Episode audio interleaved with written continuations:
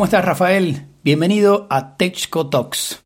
Muchas gracias, no es un placer estar aquí y compartir contigo un ratito para hablar de telecomunicaciones y tecnología. La verdad que sí, un placer tenerte y muy interesante todo lo que haces, así que va a ser un podcast maravilloso.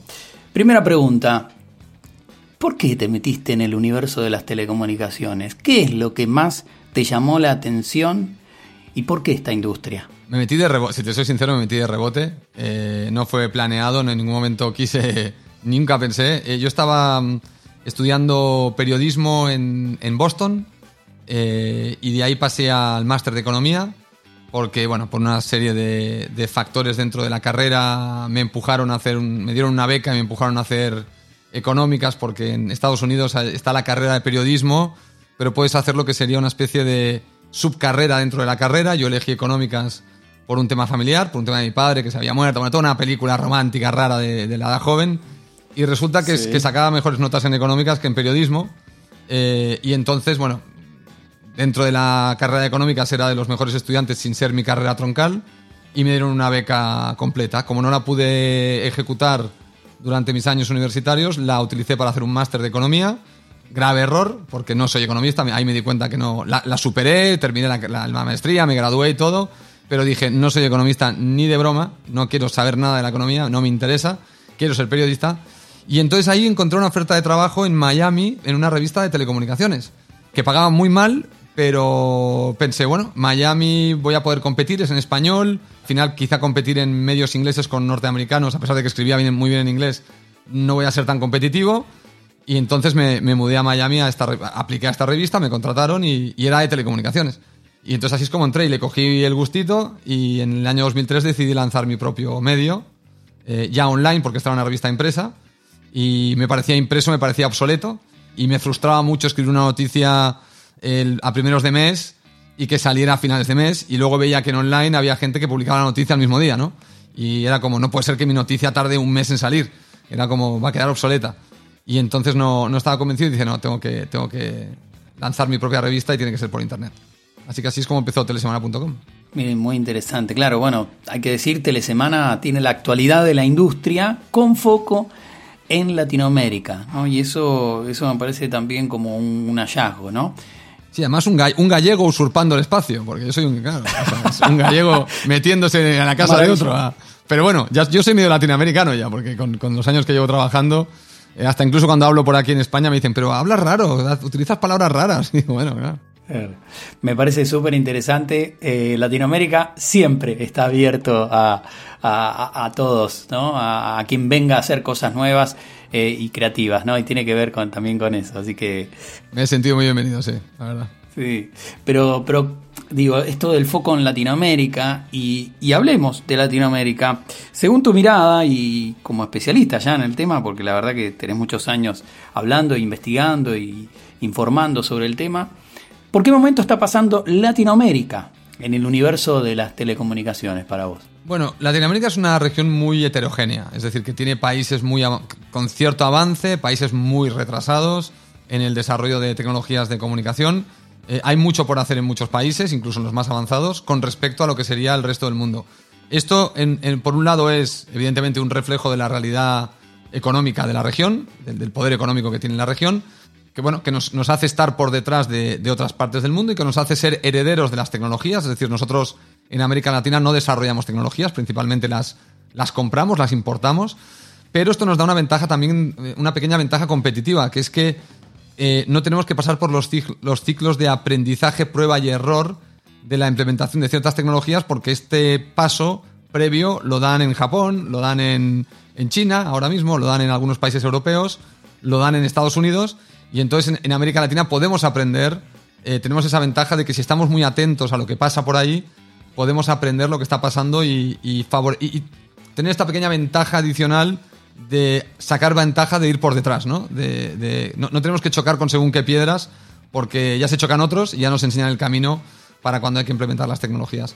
Pero la, situación es. Eh, América Latina es muy, muy dinámica porque, claro, a falta de infraestructura eh, fija, que está creciendo, pero no, no al ritmo de en otros países, la telefonía móvil y las comunicaciones móviles han sido siempre muy dinámicos. O sea, ha habido mucho interés y, siempre ha habido mucho dinamismo. Es una región muy, muy interesante para cubrir por, por, esta heterogeneidad, ¿no? Donde en un sitio pasan unas cosas, en otro otras. Es muy, a nivel periodístico es muy entretenida la región, o sea, ya, ya te lo puedo decir, ¿no? Me parece interesante que nos cuentes con respecto a Latinoamérica, y es verdad que Latinoamérica es muy diversa. Una cosa es Bolivia, una cosa es Brasil, otra cosa es Argentina, otra cosa es Paraguay, Uruguay. Chile, Uruguay, ¿no? Que está, por lo que estuve observando e informándome, también está, bueno, ya con 5G en la actualidad, hoy, eh, julio del 2023. Y si tuvieras que hacer un, no sé si ranking, o por lo menos mencionar los, los cuatro países que marcan tendencia en Latinoamérica, ¿cuáles serían? Bueno, Brasil sería uno, eh, por su tamaño por, porque es de los primeros en muchas veces en lanzar estas tecnologías. Curiosamente, México no lo es, por un tema competitivo, es un mercado que no tiene muy buena, muy buena estructura competitiva. Yo me fijaría mucho en, en Brasil y en Chile, principalmente. No le perdería de vista nunca a Argentina ni a Colombia. Y eh, últimamente ha salido como un inesperado actor a perseguir es República Dominicana, que eh, tuvo una licitación de espectro 5G muy, muy acelerada, muy rápida, muy bien hecha. Y la verdad que nos han dado una pequeña lección, le han dado una pequeña lección a América Latina. Y es un mercado que no pensábamos que tuviéramos que, que monitorear como innovador en algunos aspectos. Y República Dominicana en temas de 5G, pues la verdad que se ha puesto en un sitio privilegiado. Y luego está Uruguay, pero Uruguay lo que pasa es que es una isla. Uruguay es un, un país que es muy pequeño, que tiene mucha fibra, que es, es, una, es una, una, cosa anómala en, en, la, en la región. Eh, esto, esta fibra le permite, evidentemente, también avanzar con temas de 5G y otros, y otros cuestionamientos. Y también tiene un operador estatal que se ha volcado a, a, hacer este tipo de proyectos. ¿no? Que a veces cuando tienes un operador estatal puede ser malo y puede ser bueno. ¿no? En el caso de Uruguay mm. hay un componente que hay gente que lo critica, pero también tiene un componente positivo, que es que como plan país hubo un despliegue de fibra muy acelerado. Así que te diría, esto, estos son un poco los países que yo pondría en la lista, ¿no? Sin desmerecer al resto, ¿eh? que los perseguimos a todos no, y los, no, no. los monitoreamos a todos.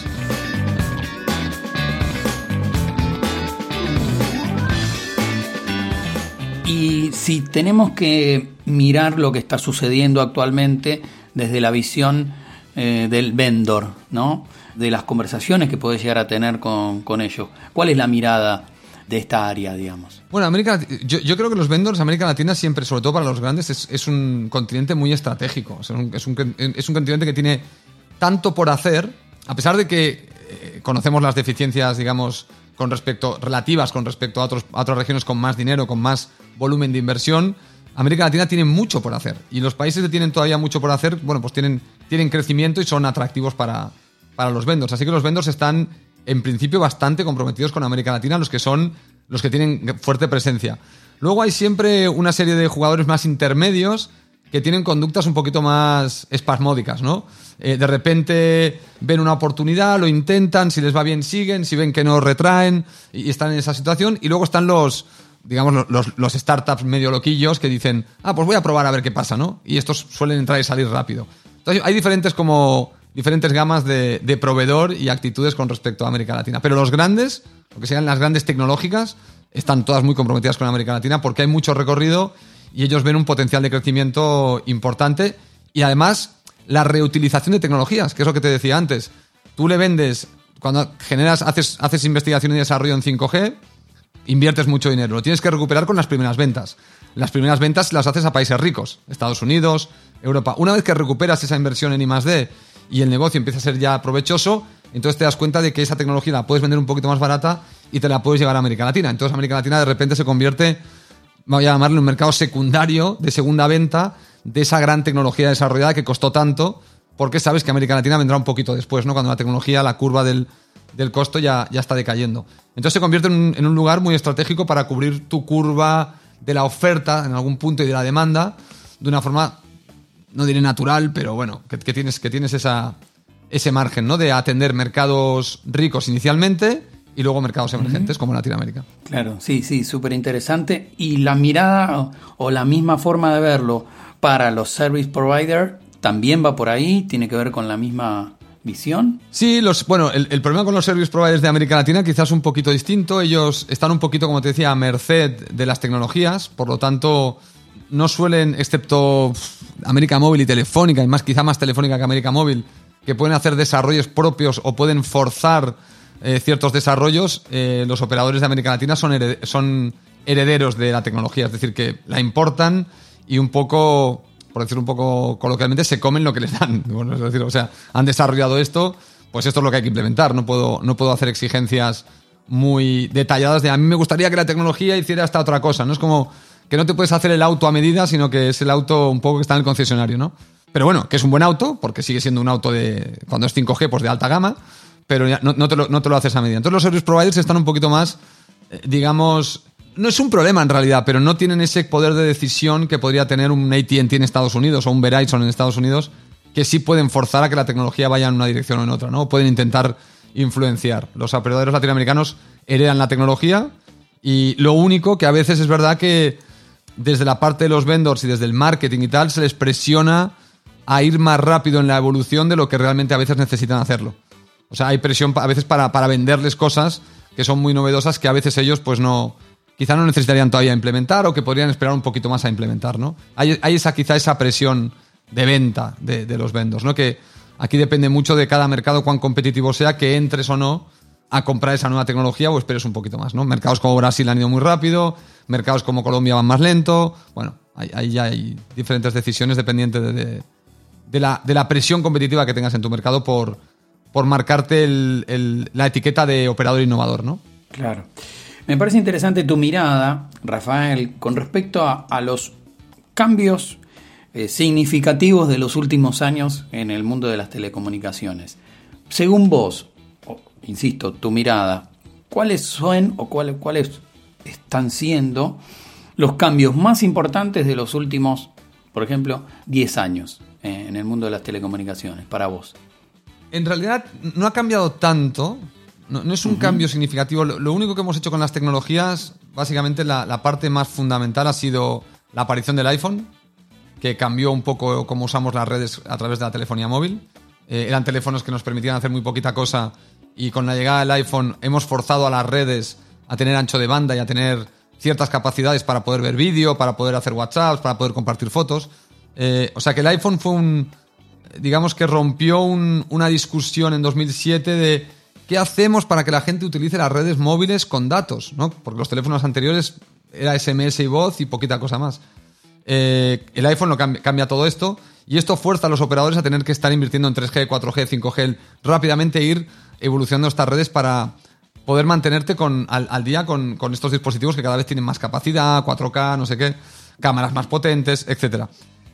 Entonces, la concentración del, del negocio siempre ha sido cómo hacemos que la radio tenga más velocidad, menor latencia, más capacidad y este tipo de atributos físicos, ¿no?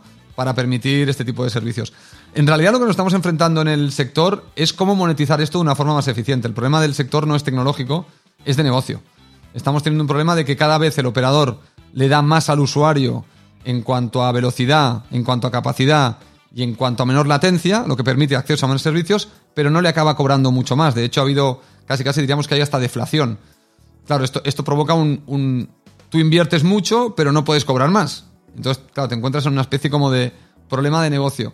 La resolución a este problema de negocio supuestamente viene con la 5G y con una serie de atributos tecnológicos de la 5G, incluida la inteligencia artificial y el machine learning y tal igual, que van a y la claudificación de la red y parecerte más a un Amazon y a un Google eh, para poder monetizar eh, con, con, servicios más sofisticados que, que, bueno, que permitir la conectividad, ¿no?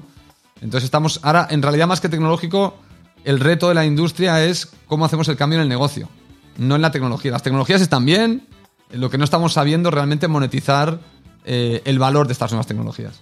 O sea, es un problema de negocio lo que hay en el sector. Es interesante porque una de las preguntas que, que tenía tenía que ver con, bueno, ¿qué desafíos ves hacia el futuro en el mundo de las telecomunicaciones y tiene que ver con eso, ¿no? Con monetizar, con, con cambiar la estructura de monetización del negocio de telecomunicaciones, que es lo que se está intentando hacer a través de nuevas incorporaciones tecnológicas que vienen con la 5G.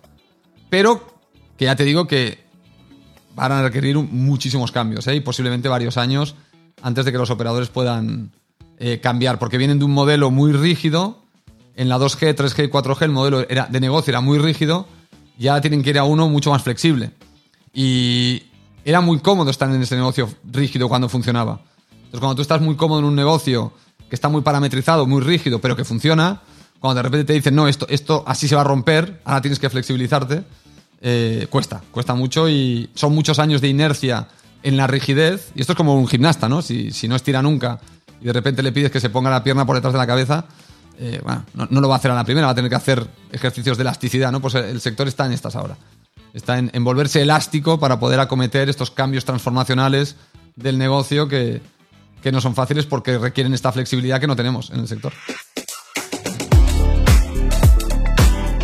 Con respecto a Telesemana, me parece que es, que es algo súper interesante, es un, producto barra servicio súper interesante. ¿Cómo hacen para generar la, la investigación, generar la actualidad? ¿Cómo, ¿Cómo, investigan? ¿Cómo hacen? Me imagino que es una agenda que, que tienes que tener de un montón de gente y un montón de, de personalidades de, la industria. ¿Cómo, ¿Cómo haces con eso? ¿Cómo hacen como equipo? Es, un, no, es un grupo de periodistas que lo único que hacen es estar atento a la actualidad y cuando van saliendo comunicados de prensa o noticias en diferentes países, pues es hacer el trabajo periodístico de contactar con las fuentes, preguntarles eh, cosas que está pasando eh, y entonces elaborar notas en base a, a las charlas que puedas tener con los diferentes actores del sector, ¿no? Entonces estamos atentos a los anuncios de los operadores, de los vendors, de los reguladores, de los analistas y entonces a medida que van saliendo cosas, pues nada, simplemente es coger teléfono o email y empezar a preguntar y empezar a, buscar información, contextualizar, ver si hay otra información, porque ahora también hay mucha información que puedes sacar directamente también de internet.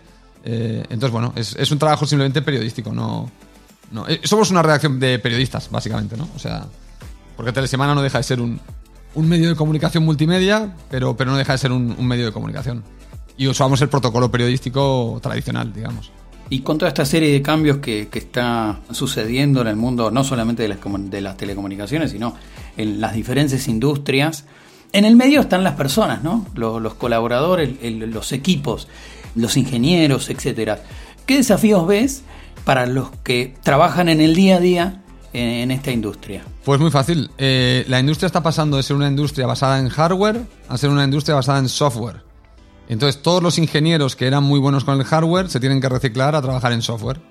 Y están en eso. O sea, justamente la transformación del negocio pasa a softwareizarse, por decirlo de algún modo, ¿no? A, aplicar. Digamos que el operador era, un, era una casa de networking y hardware en redes muy grande con un componente de TI muy chiquito. Y lo que está pasando ahora es que el componente de TI está creciendo mucho y le está comiendo cacho al espacio de networking y hardware. Entonces, el que era antes de networking ahora tiene que saber también de TI. Entonces, ahora, hay una, como una confluencia entre los dos mundos. Eh, porque las redes de telecomunicaciones van a ser, van a parecerse más a un ambiente TI que a un ambiente de red tradicional. Bueno, esta softwareización es lo que está provocando que muchos de ellos tengan que reeducarse o replantearse un poco el cómo siguen su carrera de ingeniería dentro del operador porque, porque bueno, les cambia completamente el esquema, ¿no? ¿Y qué pasa cuando de repente, bueno, un colaborador, parte del equipo, ve al network automation o a la automatización como, un, como una amenaza? ¿Qué podemos hacer al respecto? A ver, eh, eh, sí, puede haber, puede haber afectados en, en, la automatización, el uso de inteligencia artificial, pero en principio lo que se van a ganar son eficiencias. Y cuando consigues eficiencia de productividad, consigues riqueza. Y cuando hay riqueza, se reparte más o, o va bien, ¿no? O sea, al final hay que buscar justamente. Nunca, nunca hemos dejado el ser humano sobre todo en los últimos 150 años o desde la revolución industrial, siempre hemos estado buscando la eficiencia constante. Lo que podíamos hacer en dos horas, hacerlo en una.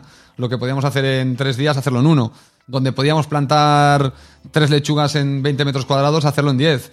Eh, bueno, esto, es, un proceso que hemos hecho siempre. no hay que tenerle miedo a este tipo de... Evidentemente, cuando, cuando hay disrupciones de este estilo, tecnológicas que permiten eh, no sé, por ejemplo, eh, si teníamos 10 obreros eh, excavando un agujero para poner los cimientos de un edificio y alguien inventa la excavadora, bueno, pues evidentemente te cambias a los 10 obreros por, por un tipo que conduce la excavadora. Pero claro, hay que fabricar la excavadora. Entonces, quizá estos 10 obreros, muchos acaban trasladándose a la fábrica de excavadoras para ensamblar excavadoras en lugar de hacer agujeros en el suelo. ¿Qué quiero decir con esto? Que sí, habrá una, habrá una reconfiguración de, de los puestos, pero en el operador la automatización y la utilización de inteligencia artificial y machine learning, que son conceptos que ahora están muy encima de la mesa, serán elementos de productividad. Evidentemente, algunas personas serán sacrificadas por estos elementos de productividad, pero esta mayor riqueza del operador, esta mayor eficiencia, redundará en mayor eficiencia general. Esto es como, igual no, lo recuerdas, pero cuando nació Internet también se decía, uy, esto va a ser el fin de este, del otro, del no sé cuál. Por ejemplo, va a ser el fin de. Por, por, un ejemplo, va a ser el fin de los medios, ¿no? la aparición de Internet, porque el Wall Street Journal imprimen el papel y van a matar el papel. Bueno, sí, mataron un modelo de negocio del Wall Street Journal, el de papel, pero crearon un modelo de negocio como el de Telesemana. Y crearon un modelo de negocio como el de los podcasters, como el de los youtubers, como el de... que hubo una especie como de redistribución de lo que era el dinero que se generaba por publicidad en los medios, ¿no? Porque cambia cambió la estructura. ¿Se perdieron los medios? ¿Se perdió la comunicación? ¿Se perdió ese negocio? No, se reconfiguró. Evidentemente para el Wall Street Journal o para el Washington Post o para estos grandes medios que vieron las plantillas reducidas, que ven su infraestructura reducida, para ellos fue un drama. Pero para el cómputo societario hubo una ganancia neta eh, en riqueza gracias a la llegada de Internet, ¿no? Entonces nadie diría, ostras, la llegada de Internet había que temerla porque reconfiguró. Sí, reconfiguró para darnos una ganancia neta. Bueno, la automatización yo la veo, de este- me puedo equivocar, ¿eh? pero yo la veo justo de este modo. Generará unas eficiencias, provocará una disrupción, una redistribución, pero esa redistribución seguramente nos dé en general, no sé si en el sector, pero seguramente en general, posiblemente también en el sector, una ganancia. Se generarán nuevos puestos de trabajo que ahora no podemos ni contemplar como consecuencia de esta automatización. La gente podrá dedicarse en lugar de tareas manuales eh, sencillas a quizá tareas más sofisticadas que requieran más el uso del cerebro, ¿no? Humano. Bueno, ve- veo que habrá una, una adaptación como ha habido siempre. Repito, ha habido en la historia de la humanidad, en los últimos 300 años, ha habido siempre este tipo de avances que han generado mucho miedo. La llegada de la electricidad, bueno, siempre ha habido el motor de combustión, que han generado el temor. Uy, pues, y, todos estos que, que, que- tienen caballos, ¿qué van a hacer con el motor de combustión? ¿no? Ahora que no habrá carruajes ni caballos, ¿qué harán con...? Bueno, pues al final esta gente no, no se murió realmente de hambre, simplemente pues acabó en una fábrica ensamblando automóviles, ¿no? O, o haciendo todo el trabajo. Entonces, bueno, esto pasará, pasará lo mismo. Al que le toque, evidentemente, no le va a gustar, claro. Al que le toque buscarse la vida y cambiar, le va, le va a fastidiar. Pero no veo una disrupción tremenda, ¿eh? Al corto plazo, como consecuencia de la automatización. No veo un, un cambio. Creo que al, al revés, habrá muchos. Porque, por ejemplo, Google y Amazon y estas empresas que son muy softwareizadas y que tienen mucha automatización en sus centros de datos, cada vez tienen más ingenieros de software. Cada vez tienen más, tienen más. Ha habido, ha habido despidos después de la pandemia. Hubo un incremento y luego ha habido despidos. Pero son empresas que requieren talento humano constante y, y programadores y van creciendo y van... eh, Entonces, bueno, no- creo que la automatización también tiene que ser atendida. La automatización no es que todo va a ir solo y no hay que hacer nada, ¿no? Es- eh, la automatización también es un trabajo. Palabras de Rafael Junquera. Muchas gracias por sumarte a TechCotox. No, un placer y perdón por el rollo, que cuando, cuando me dan cuerda suelto la máquina y no paro. Está muy bien. Muchas gracias.